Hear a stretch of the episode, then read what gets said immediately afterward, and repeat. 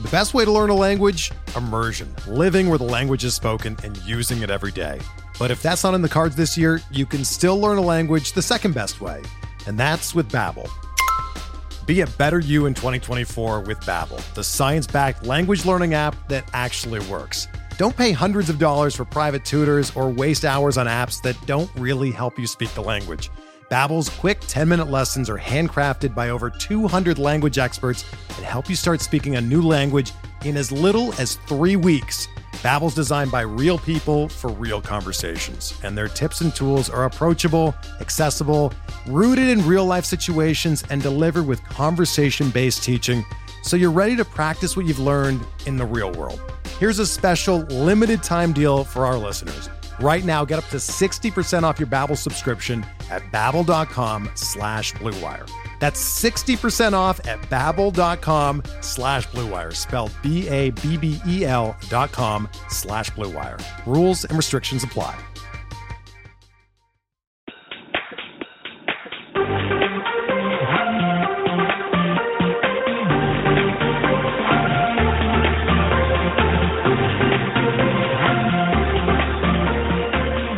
Everyone. Welcome to the first episode of the Keep or Cut podcast on the Pitcher List podcast channel.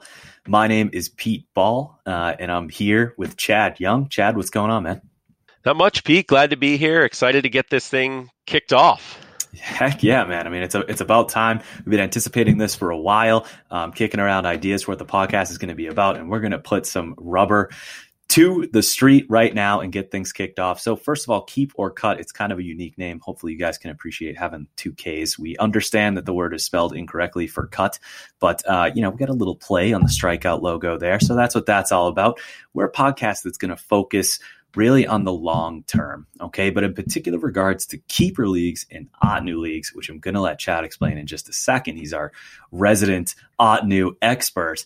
Um, but with this with this podcast there's going to be a lot of overlap right? We're going to be yes of course you know we're focused on keeper leagues um, we're focused on the long term. But when we talk about fantasy particularly when we're in the thick of the season there's going to be overlap in your redraft leagues in your dynasty leagues. Um, but we're always going to try to connect it back to keeper leagues. Chad with that said i'm going to turn it over to you. Let us know what is the deal with Ottoneu. I'm in your league for the first time this year, and I am, oh man, I'm in the thick of it already, and it's January. That is uh, sort of the beauty of Ottoneu is you're always in the thick of it year round. It's a fantasy format. You can find it at ottoneu.fangraphs.com. Fantasy platform that was based around this idea that traditional fantasy leagues don't let you act like a real GM. You're not dealing with salaries. You're not dealing with a full 40 man roster. You're not dealing with year round decision making. Ottoneu was developed to solve all that and to, to make it feel a little bit more like a, a real GM would. It, it, fits into what we're doing here because it is a, it's effectively a keeper format. It's a keeper format with salaries. Rosters are 40 man rosters with $400 salary caps. Every player's salary goes up every year and you got to make decisions uh, right around now actually we're coming up to, to deadline day where you've got to make your decisions on whose salary is still worth it and whose isn't uh, it's a little bit like hitting a non-tender deadline for a real GM, and you got to make those decisions and figure out what you're going to look like going into the season. Get yourself ready for the next auction. We'll talk a lot more about it. I'm sure people have more questions about it. Pete, I know you've got questions about it as you're getting into your first league. we'll definitely cover that in more detail. But that's the basic, right? It's a, it is a salary-based keeper format that I think add some interesting dynamics and, and a podcast like this will be a perfect place to talk a little bit more about some of those things that differentiate it from redraft or even from dynasty. Awesome. I, and I definitely have an infinite amount of questions, Chad, about Ottoneu. So those are going to be coming our way. And I realize I kind of skipped over who we are, Chad. I think we should probably make that clear. So my name's Pete Ball. I write for Pitcher List. You can follow me at, at Pete B baseball on Twitter. I've been playing in fantasy keeper leagues for about 15 years now, so I've got plenty of experience. And that that's kind of the gist with me. Um, I'm hoping I can bring a lot to the table in regards to providing you guys with some keeper league insights. And Chad, what about you? Your background, Ottoneu and all that. Yeah. So my name Chad Young. You can find me on Twitter at Chad Young. I've been also playing fantasy baseball for a long time. Talked a little bit a minute ago about Ottoneu part of the reason I know so much about it is I helped develop Ottoneu back in the day. Niv Shah, who's the guy who really runs the show at Ottoneu, is a, a good friend of mine I've known for years. And we sort of looked at the fantasy baseball landscape about 20 years ago and said we could do something better. And so we tried and here we are and we'll you guys will get a chance to learn more about that. Um, i also write for pitcher list. I've always played in keeper leagues. I've always been sort of a fan of the long-term view and sort of having the opportunity to not just build for this year but build for the future. And so that's what i'm here to talk about. When i talk fantasy baseball that's what i want to talk about. So i'm, I'm excited that we're going to have an opportunity to to focus on that that's awesome. I'm sure you guys can tell. Chad and I would have been the kind of people who, when we get on MLB the show or something like that, we're going to franchise mode and we're playing that thing up until the year 2047 when none of the players in the player pool are even real MLB players. Looking long term, baby. So the one Twitter account we haven't mentioned yet is, of course, our podcast Twitter handle. You want to follow us at at keep or cut, and that is with a K, cut with a K, K U T. That's where you'll find us, and that's where you'll find all our new episodes throughout the season. So, Chad, if you're ready, I'm ready. Let, let's get into this. Yeah, let's do it. We're going to start by talking not about Ottoneu, but about ADP values heading into 2021, and of course, looking long term. Chad, you and I have spoken in the past about breakout players who are young and who never had that kind of hype, right? And and some problem that I've had with kind of the fantasy industry as a whole. Not that I'm some like revolutionary, but it, it's this tendency to see a player who does not have a lot of hype coming out of the minor leagues, right? Or, or a lot of hype going into the draft, coming out of college, whatever the case may be. Um, you know, you read the scouting reports and it says things like, all right, projects to be, you know, maybe a late inning reliever or a back of the end rotation piece. And then we as fantasy owners, we sometimes see that and say, okay, forget about him. You know, I, I don't care that he just dominated the Tigers because the Tigers stink and, you know, this is irrelevant. But then those guys continue to perform well, right? Some, some of them do. Some of them do continue to perform well. And we continue to ignore them because of that. We just assume it's going to collapse at some point. And I think a good example of that that we talked about is Jose Iglesias, right? He was a guy who coming up, there was no bat. There just wasn't any bat. And I got excited because I saw him working a lot with Dustin Pedroia, not physically, but I heard them working together. I don't work out with those guys. But I was like, you know what? That's that's a similar profile. Like just just go for contact, etc. And although he eventually got got traded, obviously, and didn't you know learn too much from Pedroia, uh, I would guess. Nevertheless, he's developed into a really good hitter. So much so that he was in the top percent on Statcast and expected batting average. And I think there are other guys out there like that, Chad. Yeah, I think there are, and I think you know another guy who comes to mind for me as someone who's who's even gone to the next tier with that is is Jacob Degrom, who when he first came up, there's a lot of like no one really knew who he was. I don't remember hearing a lot about him before he came up.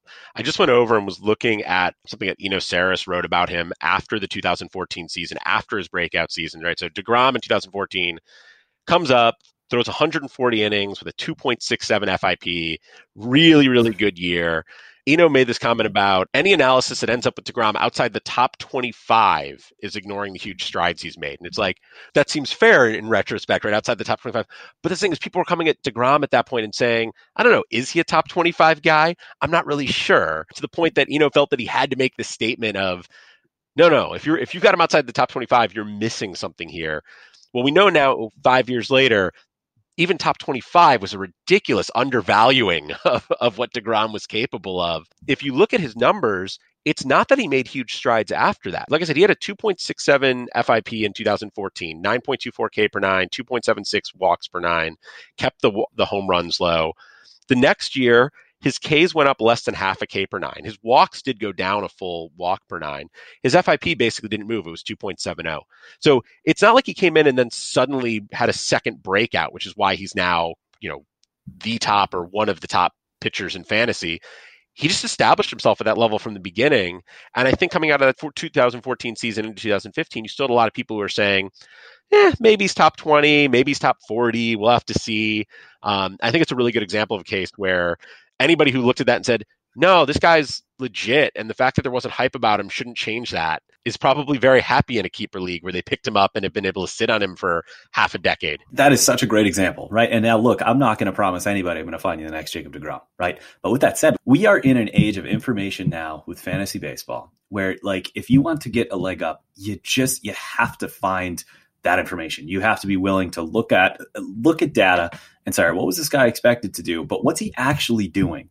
Um, and maybe what adjustments has he made that could allow me to have some kind of intel that'll separate me from the pack? I remember, I think it was two two years ago. There were two pitchers that like everybody knew they were breakout candidates, and that was Shane Bieber and Nick Pivetta. If you looked at any sleeper list across the internet, it was listing Nick Pivetta and Shane Bieber. And it's like, okay, we get it. Everybody knows what they could be. We got to take it a step further and find those guys who may actually be breaking out a little bit under the radar because it wasn't expected. Chad, I have three examples, and I think these three examples are one guy who's officially, in my mind, kind of proven he's graduated from this. He's a guy who came in with with like no hype and just kept performing until finally he got some respect. That's Lourdes Gurriel Jr. I got a guy who I think it's happening to right now. You and I have talked about him in the past, and that's Anthony Santander.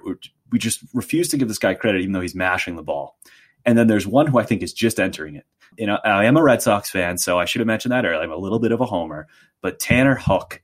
Um, we have to look at what Houck is doing um, in terms of his, especially his arsenal, uh, where he pitched very well this year, despite throwing a four seamer that's that's not even that good and that's not his bread and butter. So why don't we dive in right away with the easy one, uh, Gurriel Jr., who every single year, Chad, he seems to be improving in areas that you look for to see actual tangible change. Yeah, his last three years, right? He's been in the league three years. Came in as a 24 year old without a lot of, I guess, without a lot of seasoning, I would say, how he came into the league. And that first year, he really struggled to draw walks at all, 3.4%. It's up to 6.3% in this past season after going up. It went up 3.4 to 5.8 to 6.3. His strikeouts haven't made quite the same strides. He started at 22.4, but it jumped up to 25.1% the next year and then came back down to 21.4 this year.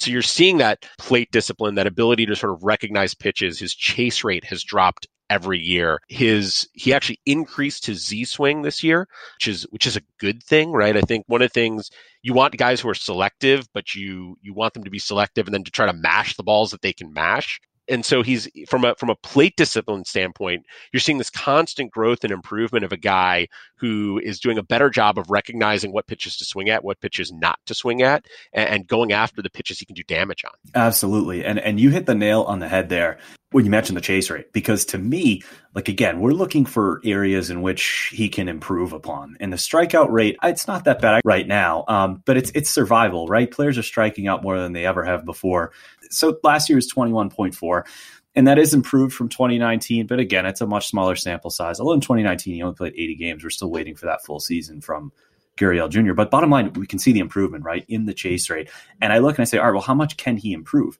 Well, that 34% chase rate, that is still below average. The number is too high. So if he gets closer to that MLB average of about a 28% chase rate, er, it even just gets a little closer. He's going to continue to cut down the strikeouts. He's going to continue to put the ball in play at a very hard rate. So I think there's a lot of potential there with Gurriel Jr. And now look, he's being drafted, at least the most recent time I looked, he was being drafted as a top 100 player. But if you got this guy in your keeper leagues, in your dynasty leagues, in your Ottoneu leagues in the last two years, not only have you gotten this amazing production when he's been on the field, but you've got him really cheap and you got him for basically nothing because no one else was willing to accept those changes that he made. In 2019, it felt like June, I think. It felt like he was hitting a home run every night. Um, it was either June or July. That's just buy in, ride it, and if if he's that young and is showing improvement, take advantage. Of it. Yeah, he seems like a guy who I think you're right. That people just took too long to to accept that he had had broken out the way he had. And I look across my Ottoneu leagues. He is a guy I did buy in on, and I've got him on a handful of rosters. And I've got a few rosters where I have really deep middle infields where I've got him and Brandon Lowe. I've got Gavin Lux and on one of those teams. Uh, Keston Hiura was on one of those teams. Gurriel's the guy I'm not trading. He's established himself. I feel really good about what he's capable of. I still don't think perceived value has caught up to what it should be. I'm going to sit on him for for as long as I can. His big risk, I think, in longer term leagues is he's been a middle infielder. He's going to lose that very soon if he if he hasn't already. In Ottoneu leagues, guys are keeping eligibility they had in 2019. The 2020 season basically isn't going to screw with players' eligibility, and so he'll still be available at middle infield for for at least another season. But my guess is that's it. I don't think he's going to keep getting reps at second base at all. He is going to shift to being outfield only, which is going to change that long term value in these keeper leagues. That is something you have to think about if he's if he's lost or is going to lose that eligibility. But man, even as an outfielder, it's not as valuable as he is as he is as a second baseman, but he's still pretty valuable. He's a he's a really solid, solid bat. No question about it. No question about it. And again, it's about it's about finding that value. You make a great point about the position eligibility. I mean, that Toronto infield is going to be pretty crowded pretty quickly, and that's going to give him the boot. But the fact that he's shown that flexibility, if there is an injury there, and let's be real, I mean, Bo Bichette has not been, you know, injury free. That could bump Lourdes Gurriel Jr. back into the infield, just get us that eligibility for another year. That would be awesome. Chad, if you don't mind me asking, what is the uh, contract value? And we'll talk more about this later on Ottoneu for for Lourdes Gurriel where you have him? Ottoneu, there's an off-season arbitration process where after the season, every team uh, has an opportunity. Every manager basically has an opportunity to add dollars to other teams. It's a way to sort of reset the market, make sure guys who are underpaid get get a little bit of a boost in their salary. We'll talk about that in a lot more detail in like October when it's time to talk about that. Gurriel is a guy who got targeted with that in, in a couple of my leagues, and so he did get hit a little bit. If I look, I've got him in one league at at six dollars which is oh, pretty pretty wonderful. He another league that I'm in, he's a seven dollar player. The most expensive he is in any of the leagues I'm in is eighteen dollars, and that was a league that was a new league last year, so he got drafted for the first time last year. His average salary across Ottoneu leagues is just under ten dollars, not actually closer to nine dollars, nine dollars thirty three cents. Keeping in mind that it's a four hundred dollar salary cap with forty players, that means he's he's paid below the average player right now it's a little misleading. The median salary is probably lower than that $10 mean salary. Sure. That, that's a guy who, if you were in a new league this year, like I said, the one league I was in last year where it was a new league, he went for for fifteen or sixteen dollars last year. That's the kind of price I would expect people to be paying for him if they're auctioning now. Mm-hmm. Yeah, if you've got him or if you have an opportunity to trade for him, he's he's a great value. Yeah, I'm I'm only a few weeks into my first Ottoneu league, and I can tell you that that kind of value on Lourdes Gurriel Jr. seems awesome. Right, that's that's the league winner. I'm trying to shed myself, and we can get into this more later, of a $41 Rendon, not because I don't like Rendon, but because of how much of a hit that is to my to my salary, and it, to have a player like Lourdes Gurriel Jr. I mean, that that'd be a flip I'd consider. Yeah, I think big thing, and this isn't this isn't just Ottoneu specific, right? I think it's one of the things people undervalue in all keeper leagues is the value a player has to you is related to both his production and his cost right? And so, when, you know, you have to give up a draft pick, right? A lot of keeper leagues have this structure. It's like you give up the same pick you used for the guy last year or something like that. That makes a huge difference, right? Because if I've got a choice between giving up a late pick to keep Gurriel or I'm picking third in the draft and I've got Christian Yelich on my team, do I want to keep Christian Yelich or do I want to keep Gurriel? Yelich is obviously the better player, but that's not actually the question I'm being asked, right? The question I'm being asked is about their value relative to their cost. Giving up the third pick in the draft to keep Yelich doesn't make any sense. It's not a good use of your resources.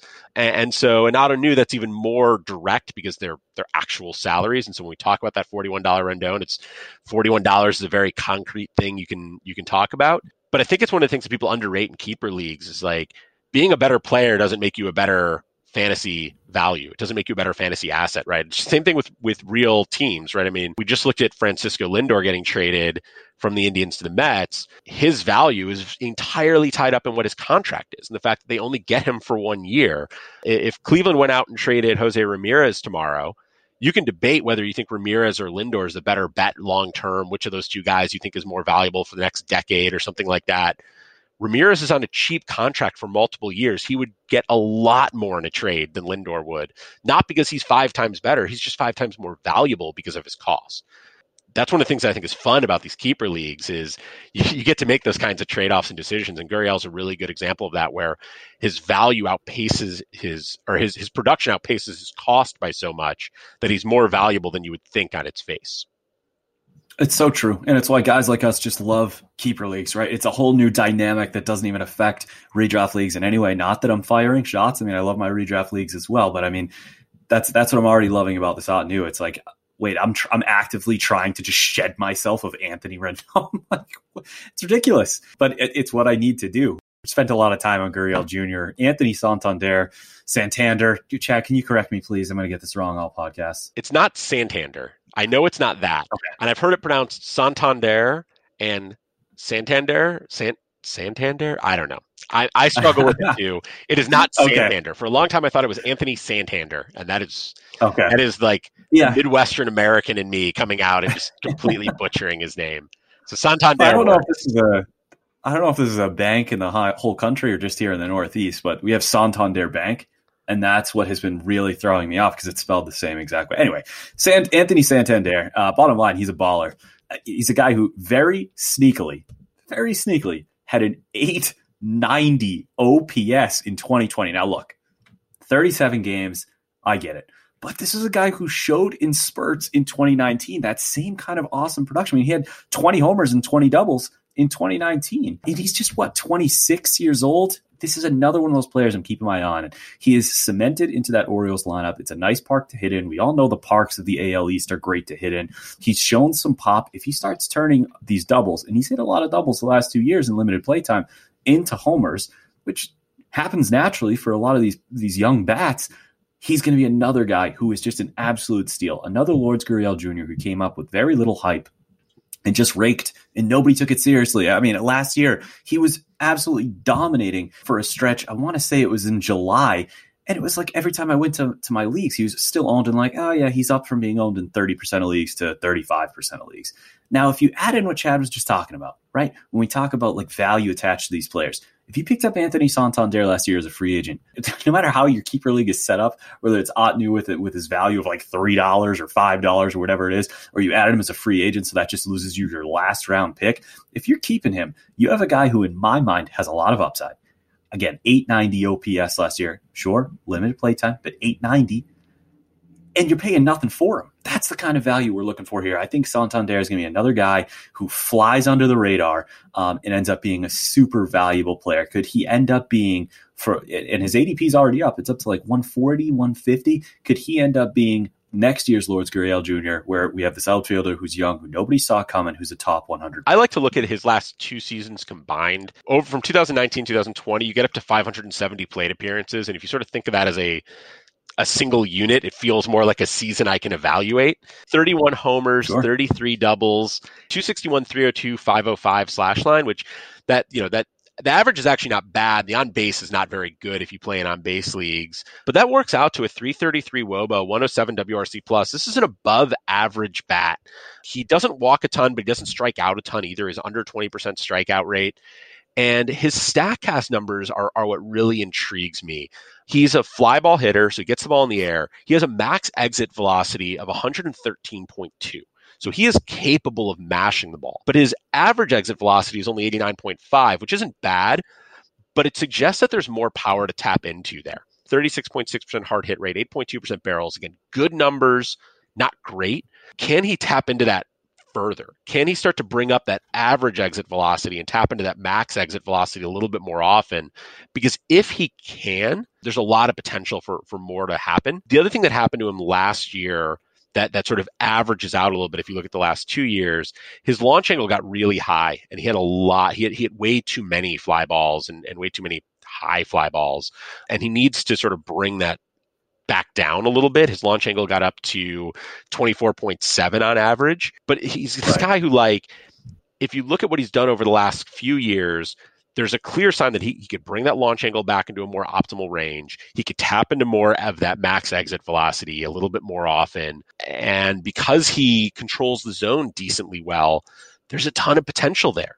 And he's a good example of those kind of guys you're talking about who just – you know, he was a Rule Five pick. He didn't really pan out as a Rule Five pick. He took a little time to come back. You're only a Rule Five pick if you don't have a lot of prospect type. And then you lose the ability to be a prospect because you spend a bunch of time in the majors. And so nobody talks about you as a prospect anymore. But man, he's been really good the last couple years. And I don't think he's, you know, he's not about to break into like any MVP conversations or anything like that. But at the cost to acquire right now, man, there's a ton of upside. Oh, 100%. And and you hit the nail on the head there with the max exit velocity. Again, it's it's easy to dismiss that as, as one batted ball event, right? But at the same time, it's showing what these guys are capable of. And I just love this fact about him that 113 max exit velocity. And I, and I, I actually like Rowdy Tellez a lot for the same reasons here, was higher than Aaron Judge's, Corey Seager's, and Mike Trout's last year, among other notable names. And, and no one is saying he's better than them. Like Chad said, no, he's not winning an MVP but for fantasy, he could win you a fantasy MVP without a doubt. He's going to see more breaking balls and, and off speed pitches um, as we progress here, as he continues to mash fastballs and struggle with those. But then be patient. Let him adjust. Let the coaching take place, and let's see what he can do with those pitches. Yeah, and that and for your point about it being just sort of one really well hit ball, he's got another, uh, I think five. He's got five total balls over the last two years over 112 miles per hour, another three over 111. So, no, he's not hitting at 113 every other time he's up, which is part of the issue. But he's not just, it's not just a thing he happened to, you know, flukishly do one time. He is capable of tapping into 112 mile per hour exit velocity when he when he gets a hold of the ball. He just needs to do it more often. Amen. And in that ballpark, let's go. And, and Chad, the last one I wanted to bring up is my is my homer spot here. Now, look, uh, Tanner Houck is, is a guy who's coming in with not a lot of hype at all. Uh, he's he's coming in as on MLB pipeline. He was the Red Sox 10-3 to prospect, but he came up last year for look, not even 18 innings. I think it was like 17 and two thirds, but it was against three playoff teams: the Marlins, the Yankees, and the Braves, and he absolutely dominated them. Now with Houck, the thing is in the minors, the Red Sox wanted to get him more towards a four seam fastball. Okay. What made him so good in college was he had one of the best two seamers in the country. Um, and he had that working with his slider. Uh, and, and, the Red Sox wanted to push him more in the direction of a four seam fastball. And he continued to do that last year. The velocity was okay. It was up around 93 miles per hour. I know velocity had been a little bit of a concern for him over the last couple of years. This is a guy who, if he can make those adjustments, if, if we can see the four seam improve a little bit, he has a dominating slider and he's got a lot of experience with that two seamer. This is the type of pitcher I'm looking for, like someone who has now shown us at the major league level. Granted, it's only 17 innings pitched, but is against some really good teams that he can compete, that he's got nasty stuff. That slider is absolutely filthy. He's throwing it almost 36% of the time. And if he can mix in that, that two seamer enough so that he has that third offering to keep those lefties off balance, he could be really, really good. And I'm not even going to look at what his ADP is on draft champions because I'm sure it is well outside the top 200, probably outside the top 300. I know the Red Sox are looking at arms. They just brought back Martin Perez and they've got Chris, uh, the Chris Sale coming back this year, all the, all those guys, Erod, hopefully. So his spot might be a little questionable in the early going, but I think he's proven that he's a guy who's under strong consideration for a spot in that rotation. The Red Sox need the pitching. They're talking about maybe going to a six man rotation. And again, we're also looking long term. I think this guy has the tools. He has an elite pitch. He's working on the fastball. He has three offerings at three different speeds. He could be a solid fantasy starter going forward with strikeout potential. I don't really have a lot to add to, to Houck. I think uh, part of his lack of hype is I'm not even super familiar with him. So I, I've been listening intently. His NFBC ADP is about 386 on average. Uh, so you're, you're, right. He's he's pretty late there. You know, let's see what the Red Sox do. But at least as of right now, you're right. That team needs pitching, and I think one of the things that's that's underrated opportunity, right? And, sure. unless the Red Sox go out and make a bunch of additions, he could have a few bad starts and have the opportunity to keep working through it. Whereas if he were on a team with a little bit of a deeper staff, you run into the risk of like, oh, he's got two or three bad starts, and now he's, down in AAA trying to figure things out. He's going to get a chance uh, at least he should, because they don't have a lot of better options out there. They do not. They do not. And he he does have a little bit of pedigree. I mean, look, he's six five. Uh, he's got a huge frame, two thirty, long limbs. He was a first round pick, so there's some pedigree coming from here. I think it's just more of like really monitor his fastball, folks. If you're if you're watching spring training and you're watching Tanner Houck, let's look look at that four seamer. How fast is it going? Is it generating the swings and misses? Because look, he will be capped if the fastball never comes around. His ceiling is capped, and he's probably not even worth considering in fantasy but this is this is what we're looking for in these long like give me great value. Well here's a guy who just gave us three excellent starts has an elite slider. I'll dare say elite. I mean his his control and command is a little not there yet but all he needs is that adjustment with the fastball and he's going to be awesome and he's going to get the opportunities so, with that said, Chad, we're going to talk about some guys who made changes that back up the breakouts. And who'd you have in mind for that, Chad? Yes, there's two names I want to talk about here. One of them, if you go look me up on Pitcher List, I wrote an extensive article on on Dominic Smith. He's a guy who, coming into 2019, uh, there's a great interview with him. I, I linked to it from my piece. There's a great interview with him at Baseball America where he talks about feeling like he didn't have a swing the way he wanted it, the guys he was watching to try to figure out what to do, the adjustments he made. In the article I wrote, I break down exactly what those adjustments are. He changed his stance. He he he uh, changed his swing a little bit, and the results since the start of 2019 are so stark for him and how much better he's been. And when I talk to people, I still hear people being like, "Yeah, I mean, but it's a small sample size. It's only been a couple years. He didn't play full time in 2019. He played full time in 2020, but it was only 60 games." Like but there's a real change behind it, right? And I think one of the things that you're always looking for, or at least I'm always looking for, is why did this guy suddenly get better?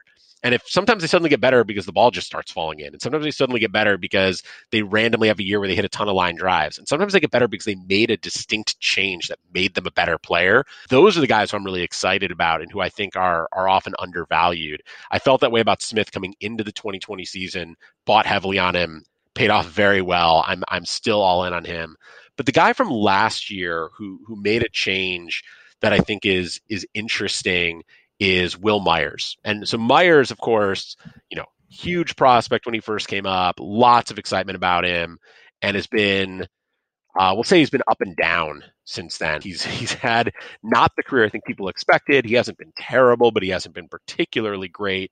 But Myers is another guy who, in the 2020 season, seems to have made a, a, a real change. And there's another article, there's a Pitcher List article. If you go to Pitcher List and search for Wil Myers, Dan Richards wrote a piece on him a few months ago that that looks at what that change is. Again, a guy who who changed his stance. He's a little bit more in a, in a little bit more of a crouch when he swings. He seems to have a better eye for the ball as a result. I don't know if he's it's making him quicker to the ball. I don't know what it is, but when I look at his sort of apparent breakout in 2020, um, or maybe a re-breakout for Myers, there's something behind it that backs it up. And so when I see something like that, like, oh, he made a change, that change has translated into results. Now it's like, well, all he has to do is keep that change up, right? If he if he continues to make that that adjustment, good things should keep happening. And so I'm I'm super intrigued by Myers, who won't cost a lot to acquire, but I think the 2020 season is is more real than people are giving it credit for. He's going NFBC ADP is outside the top 125. He's at 128 right now. I, I'm I'm super interested in him, and he's still young enough that for keeper leagues, you know, I'm never looking more than maybe two three years out in a keeper league, anyways, because who knows how long guys are going to last? Who knows how long values are going to change, things like that. He's young enough that you still can sit on Myers for a couple years and get real value out of him. So, Chad, let me ask because when we hear about these adjustments, right? Is there a statistic, a particular stat that you're looking toward? Because when I when I looked at Myers and I looked at Dom Smith, you know, the first thing my eyes go to is K rate, right? And I hear an adjustment at the plate, be like, all right, well, how how much more comfortable is he at the plate? Is he swinging a miss and less, so on and so forth? And, you know, the carry for Dom Smith has pretty much stayed the same for Wil Myers. It went down great from 2019, like in the right direction, but it was just closer to his career average. But when I looked at the barrel percentage, the barrel rate, both of those guys saw a huge leap. Is that kind of an indicator to you, like, all right, now this guy's locked in, he's seeing the ball, this adjustment must be working? So, I, in most cases, I don't know why a player made an adjustment, right? Unless, except in a case like the interview with Dominic Smith, where he actually talked about what he did and why he did it. You often don't know why they made the adjustment. And sometimes it's because they feel like they're swinging through too many pitches. Sometimes it feels like they've been too passive. It's a little bit hard to say. It, with Smith, what I saw what really started it was I saw that he performed much better. I went back to look at why he performed much better. You get into things like his contact rate went up and his contact quality went up. He was hitting the ball much, much harder after the change than he was before. If you look at Smith over sort of two year periods, he went from a 28.9% K rate over 2017 and 18 to 22.5 after the change in 2019 and 20. His walk rate went from 5.4% up to 8.3% over that time. So he did make those changes. He also he chased a little bit less, but his Z swing went up so he started swinging in the zone. He took fewer strikes, and so he started getting a little bit more aggressive in the zone. His contact percentage went up a little bit, including his his contact on pitches outside the zone. And so he started to. What I saw was a guy who made a comment before the 2019 season about, I feel like I, I need to make this change to be able to read pitches better. And all of a sudden, he's now swinging less at pitches he can't hit and more at pitches he can. And when he does swing, he was making much better contact his hard hit rates went up, barrel rate went up. And so I look at that and it's like, all right, this is a guy who who made a change in order to make better contact and started making better contact. With Myers, I don't have as much of uh, insight into why he made the change he made. And so it's not that there's a specific stat. I think for me, it, it works the other way. It's like I see a change in the stats and then I want to go back and figure out is there a change that could theoretically theoretically explain why there was a change in the stats? What I don't want to see or what I worry about is, wow, this guy suddenly got a lot better and there's no real explanation for it. Right? Yeah, he's striking out less, but he's sw- he's chasing just as often, and his his contact rates haven't really changed, and there's no new stance, and there's nothing else. Like nothing's different. He's the same guy. That just the strikeout rate went down. It's like okay, well, what's going to stop it from going right back up again next week? I, I have no idea. With with Myers and Smith and, and some others like that, what I'm seeing is it might be that the strikeout rate went down. It might be the contact rate went up. It might be that their contact got better. It might be they started hitting more home runs. Like there's a bunch of things that it could be. But then I want to go back from that and say, okay, well, why? What changed? What reason do I have to believe that that's going to keep happening? Another guy who I think there's some some validity to that is Eric Hosmer, who started hitting for more power earlier in the year and then had some injury issues and stuff this year. But if you go back and look at him, his launch angle went up. He's he he spent years telling everyone that like this launch angle voodoo is nothing and nobody should be worried about it. And then he changed his launch angle and look what happened. When I look at at that again, it's like okay, there's an explanation for that. There's a reason to believe in that. Now, Hosmer, it's a shorter sample because he didn't play as much last year. I'm not quite as sold on him as I am on Myers, but he's a guy who's probably worth looking into deeper and understand like, did he make an intentional change to get the ball up more? Because if he did that and it followed that the launch angle went up and it followed that the home runs went up, that's change I can believe in, right? That's something I can really like, I can bank on that. Whereas if he just happened to hit more fly balls for a week because he just happened to hit more fly balls for a week, that's not that interesting. Sure. Sure. No, that adds up. And, and you know, looking at the, the Dominic Smith batted ball profile, um, you know, you mentioned launch angle with, with Hosmer. I looked at, you know, Smith lowered his launch angle and he was already an above average line drive hitter. He went up to hitting 39% line drives last year all these things the the the barrel percentage the line drive rate the hard hit all that stuff indicates there's definitely a clear change there i think that's a really good call on dom smith i am going to be you've convinced me chad i'm, I'm going to be buying in on dom smith this year without a shadow of a doubt yeah he's a he's a favorite of mine i'm always happy to talk dom smith it's too bad he wasn't in that package going back I to know, your Indians. I know. Oh, wouldn't that have been? I would have been So ecstatic if he had ended up in, in Cleveland, but You already have his jersey. well, the one last thing I wanted to just throw out there, I, I, think both Myers and Dom Smith, their play time is safe, but do you think there's a real added benefit to if the National League does adopt the DH this year? I think both of those guys might be a little bit more relaxed, less wear and tear. I think they're both dudes that would see opportunities at DH. Yeah, I think that's right. And I, I there's probably some upside in games played for both of them if that happens, right? I think Smith is a guy who he's he's been so good, and I believe so strongly in how good he is that I think he's you know he's going to play 130ish games and the reality is that in fantasy no like very few players are getting up over like 150 anyways and 130 versus 150 especially if you're in a daily league where you can replace him like it just mm-hmm. it doesn't make that much of a difference there is some upside for him to get more of that. I, I do think that the Mets. I mean, you've got uh, Alonso and Smith sharing first base. You've got Smith in the left field mix along with J.D. Davis, along with you know maybe they, they get Springer. Like who knows what's going to happen there? There's just so many questions. I think he's too good to be to be that concerned about it. But I do think if they get the DH, it, it takes that off the table. It'll clear things up and it'll like you said, maybe DH is enough to, to stay rested, although he only was DH five times in, in 2020. Um, they mostly used him in left field and first base. He's the better defensive first baseman of the pair. It clears things up a little bit, but I don't think I don't think he'll lose time. Similar thing with Myers. I think if, if that change for Myers is legit, DH or no DH, he's going to be in the lineup, you know, basically every day. But is he a guy who could benefit from DHing occasionally and staying rested and stuff like that? Perhaps, yeah and it would again nice. take that take that concern off the table. hundred percent, and I, am really I'm more concerned for Jake Cronenworth now that Ha-Seong Kim is is in San Diego. I'm more concerned for him than I'm concerned for Wil Myers. But it would just be so just just take the DH. It's so much better, right? You're an American League yeah. guy, Chad. Like the DH is the way to go. Get it back. Let's let's put some things at ease here. So, Chad, let's let's dive into Ottoneu because I find this absolutely fascinating. I think it is fantasy baseball in its peak form. So where do we find Ottoneu values? Let's let's let's talk this through. One thing to do, the easiest way to just quickly get values is look up Justin Vibber. Uh, he's got a Patreon. He can be found on Twitter at Justin Vibber. Find him on there. He puts out something called the surplus calculator every year. The surplus calculator is really intended to help you figure out guys whose value who who have surplus, which means that their value outpaces their cost but he puts in projected values based on uh, Steamer and ZiPS projections. And so it gives you a place to, to sort of look up some values. You can also see a player's average values on Ottoneu. If you're in Ottoneu, you go to the players tab.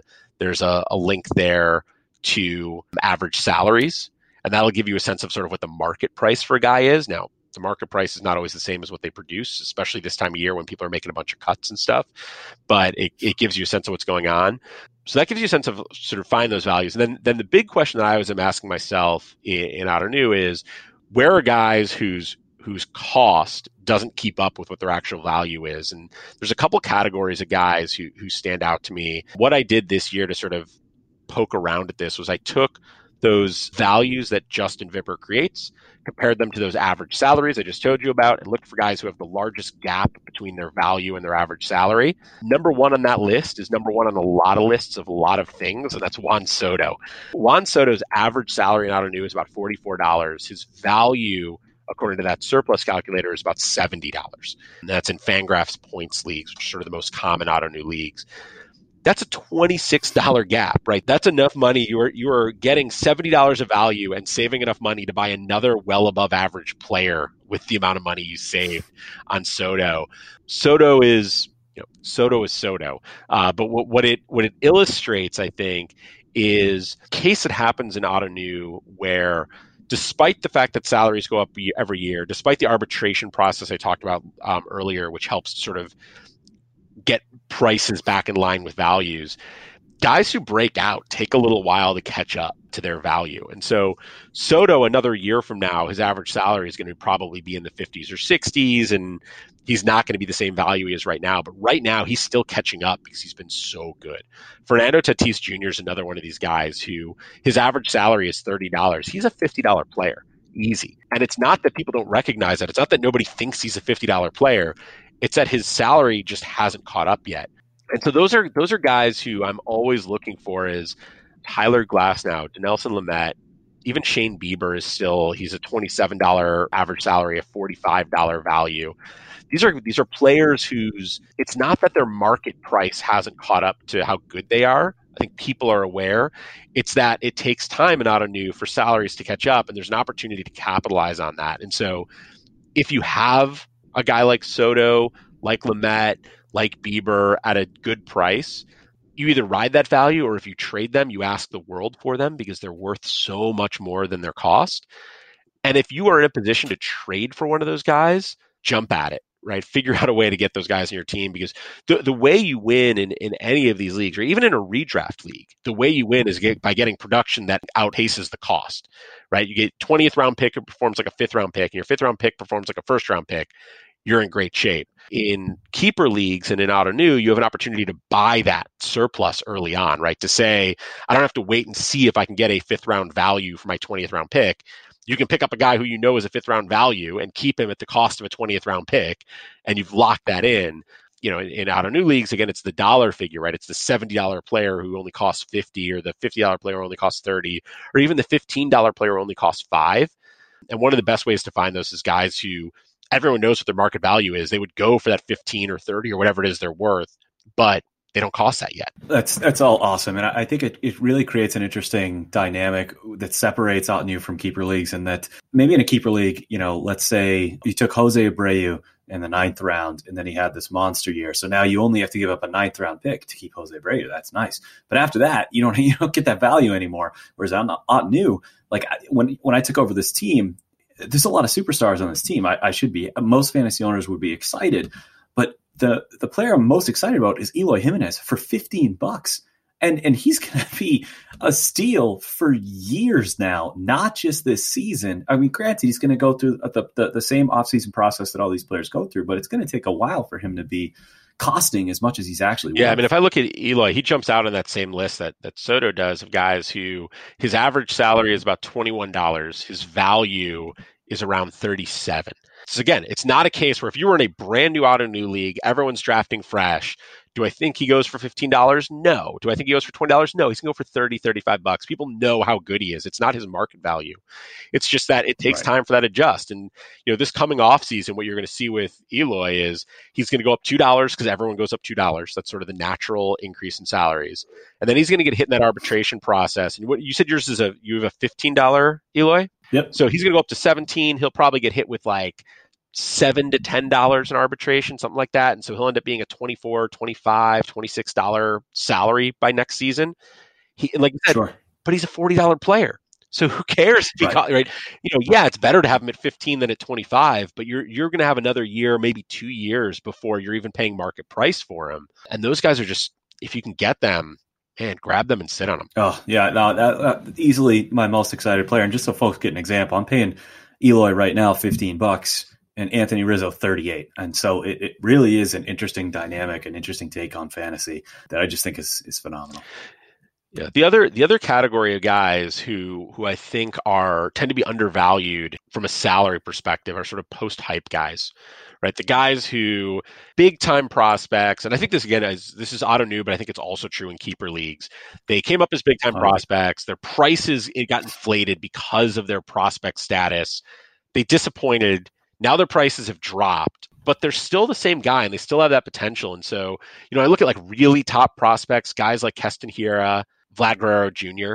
Like these are guys who, when they came out, people were like, "Hiura's going to be in top three second baseman, and Vlad's going to be the best hitter baseball's ever seen." And like people paid for them either in draft capital or in, or in auction capital, as if that was going to be the case. And they both been fine, but neither of them have been that good. But like the cape, the the the, the capabilities that they have are still there. And so if you can get them now for you know, get them from a disappointed owner, right? Find that owner who who has Hiura for seven, eight, nine dollars and no longer believes in the, the, twenty dollar, thirty dollar upside. There's some risk in that, but it's it's a really nice place to be. You can also go down a, le- a level from those guys and look at like an Austin Riley or a Josh Naylor, who are guys who the hype wasn't as big. Right, neither of those guys was a you know top overall prospect. Nobody expected what they expected from the other two. Um, but are guys who came up with some prospect pedigree, had some pretty good potential, haven't really lived up to it. They're both still young, and they both still are are looking likely. Naylor in particular, because Cleveland doesn't have any other bats, so they might as well play him. But Riley looks like he's pretty much locked in as the third baseman in Atlanta. So these are guys who are they're going to get a chance. The talent that made people believe in them is still there, and you can get them for I think a lot less than their than their worth. And so again, if I go back to those average salaries versus their their values, looking at all four of those guys, Vlad is a $25 average salary, a $35, $36 value according to steamer projections. Hiura is a $12 average value with about a $16, $17 steamer projected value. Austin Riley, his average value, his average salary is seven dollars, but his, his projected value is more like thirteen. Naylor, you, his average salary is only four or five bucks, and he may get cut in a bunch of places. Steamer thinks he's a ten dollar player. Now, ten dollar player isn't going to change your your season, but you get enough five dollar salaries on ten dollar players, and it adds up pretty quickly. Not only does it do you get production that outpaces your your value, but if you have like four, three or four five dollar guys, guys you're paying five dollars who produce at ten, that buys you the money to spend forty dollars on a guy who's going to produce at forty dollars and put your offense over the top without being worried about it because you filled out the rest of your lineup with with production. It's such a good point, and and, and you're right that it, that definitely this mindset carries over into your standard non new leagues, right? I mean, this idea of, and we've talked about examples of the past, these prospects who come up and they they're not immediately performing, they're super hyped and they don't perform, and then there's this consensus of like, yeah, well, who's the next top top prospect, right? I mean, Jo Adell comes to mind, and, and in the past. Alex Bregman got off to a super slow start. Mike Trout got off to a super slow start. And it was like these guys, obviously, those two ended up being bargains. Could the same happen for Jo Adell? Could the same happen for Gavin Lux? They're no longer, you know, the Wander Franco or the Mackenzie Gore, the guys who are now ready for. They're kind of forgotten about, put on the back burner. And I think there's there could be a lot of value there. Now for Jo Adell this year, who knows? I know Maddon said he's going to start the year in the minors, and he clearly has some stuff to figure out, particularly into plate discipline. But at the same time, think it's it's this short attention span. That's like, all right, they didn't pan out. Who's next? And it's like, well, hold on a second. There's value here. These are good players, and I love your pick of Josh Naylor because roster resource has him batting second this year. Which, if he's in the two hole, look, that lineup's going to be atrocious. But if you get a whole year of of a player with that kind of power potential batting in the two hole, I mean, that's that has to be ten dollar value, right? I mean, come on. Yeah, I mean, I think that's that is a lot of value if he if he's actually in that spot. And I, I think that if you you know we'll have to see how that lineup plays out because there's a lot of question marks there.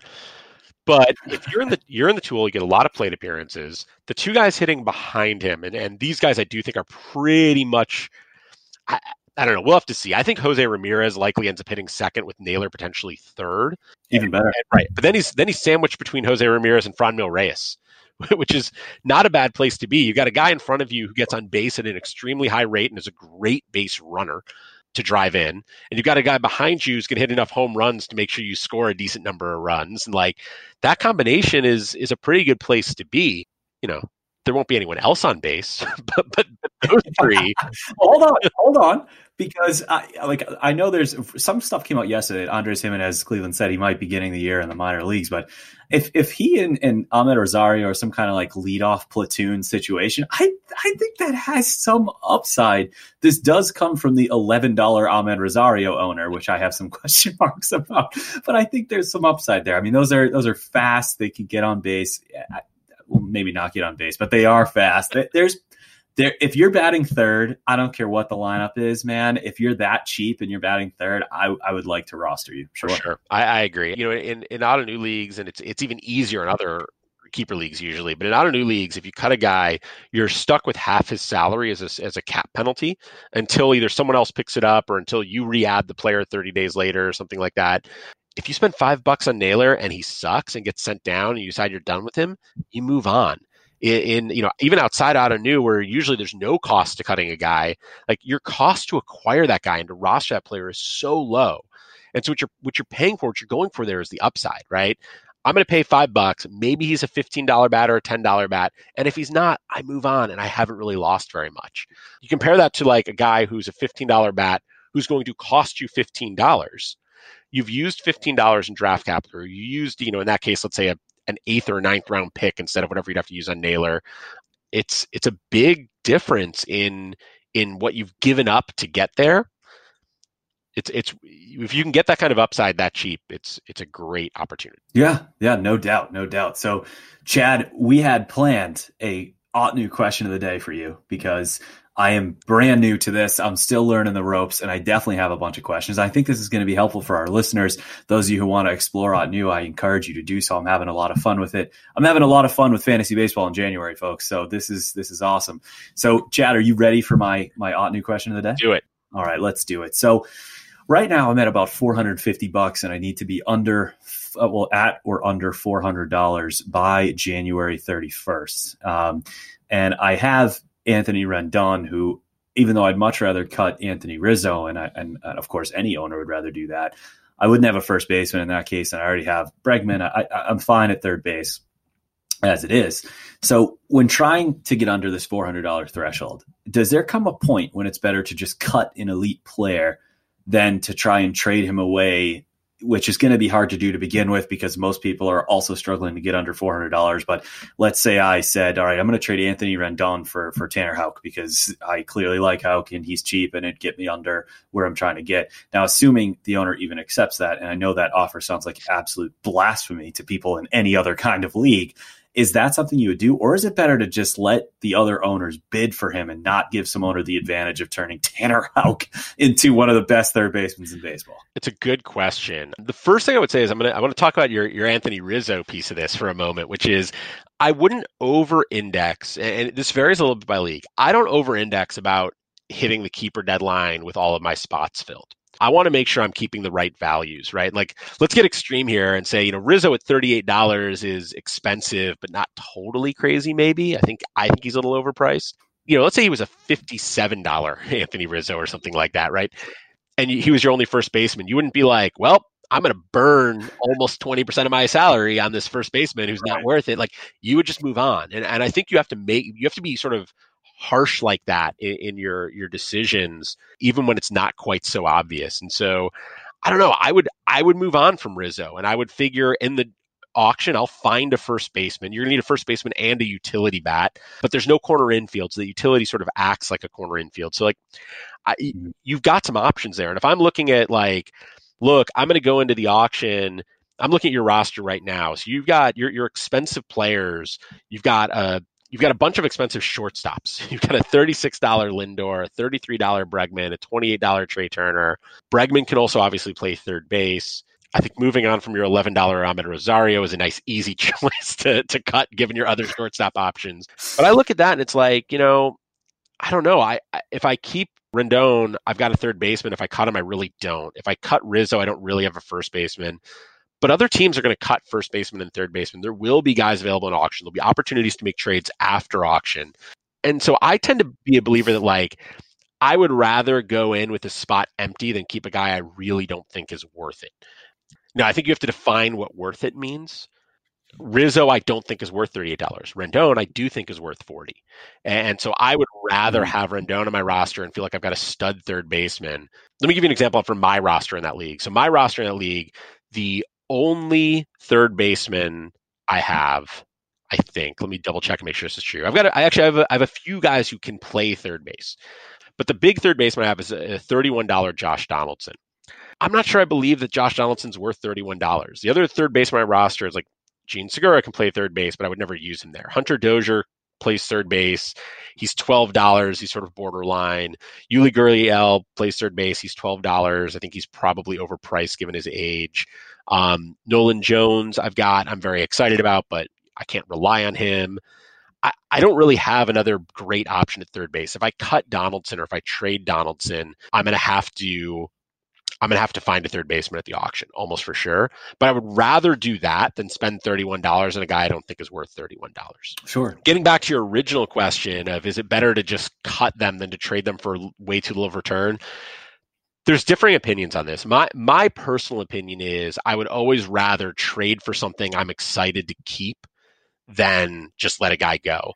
And like let's say you cut Rendon and he goes for $50 instead of 40 right at the auction yeah you've taken $10 off of one of your opponents but like the impact to you of that is less than a dollar on average right every team every other team in the league benefits by about a dollar by that $10 going away it's just not that big a deal.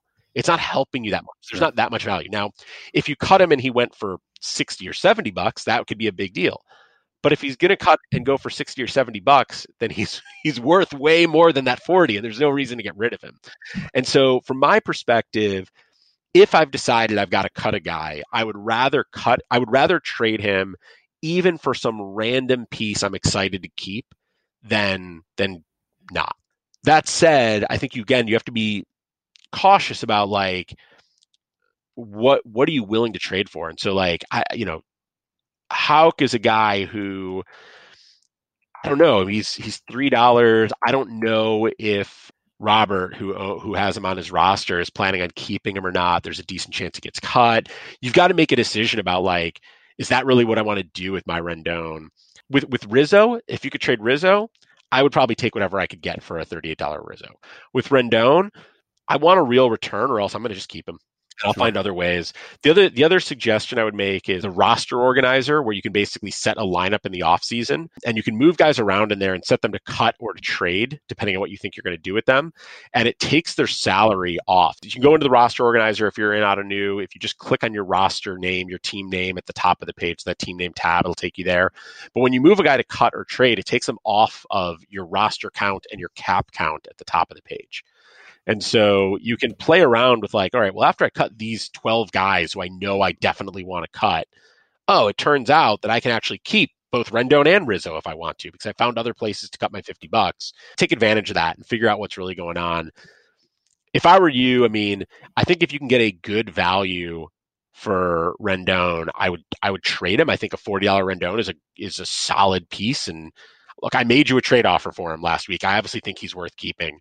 I think if you can trade him and you can get something that helps your team and helps you cut costs, that it makes sense to do that.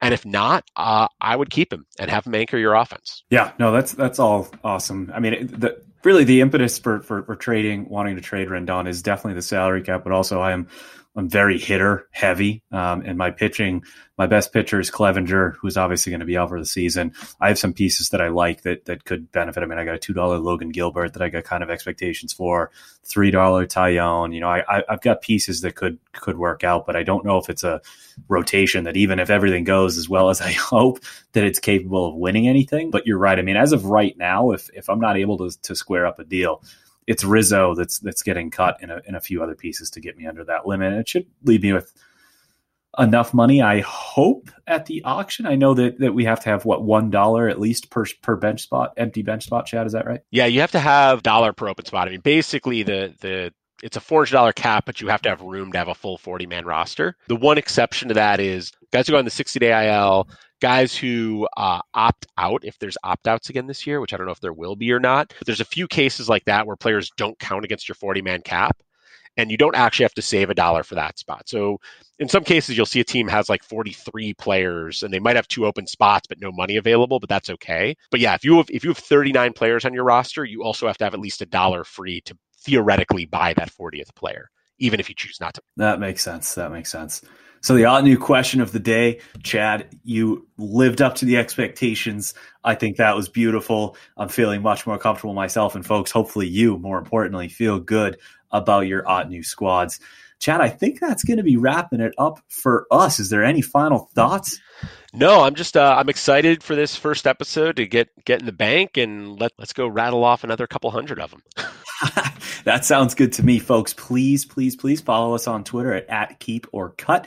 Definitely send us your questions. Chad and I would love to break down your keeper questions. And really, that's the thing with keeper leagues. They're all so unique. On Ottoneu League, so unique, so uh, against the grain, not what we're used to. Everybody can be in a unique keeper league. There's there's tons out there. Um, so give us your questions, your specific questions, so that we can give you specific feedback. And again, please follow. Us. So, folks, uh, look for episodes more and more often, I'd say, as the season gets started. Chad, I think we're looking at putting out about one per week at a minimum. And certainly anything that we release, we're going to be posting to Twitter. So, folks, I think that does it for us. This is Keep or Cut. We'll see you next week.